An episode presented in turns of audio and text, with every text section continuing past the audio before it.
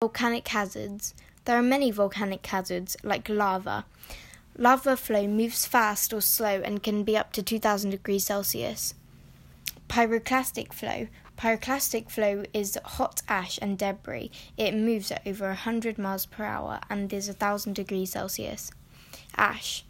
Clouds of ash fall from volcanoes, leading roofs to collapse, destroying crops and difficulty in breathing. Lahars. Lahars is floodwater mixed with ash, creating an extremely powerful mud wash. Lava bombs. Lava bombs are large and heavy boulders that get thrown from volcanoes. Gas. Poisonous gases are sometimes released, like sulfur dioxide, hydrogen sulfide, carbon monoxide, and carbon dioxide. Earthquakes. Earthquakes are caused by upwelling of magma from the lower chamber up the main vent of the volcano. Tsunami. A tsunami is large waves that pick up debris of cars and houses, etc. This can occasionally be caused by earthquakes.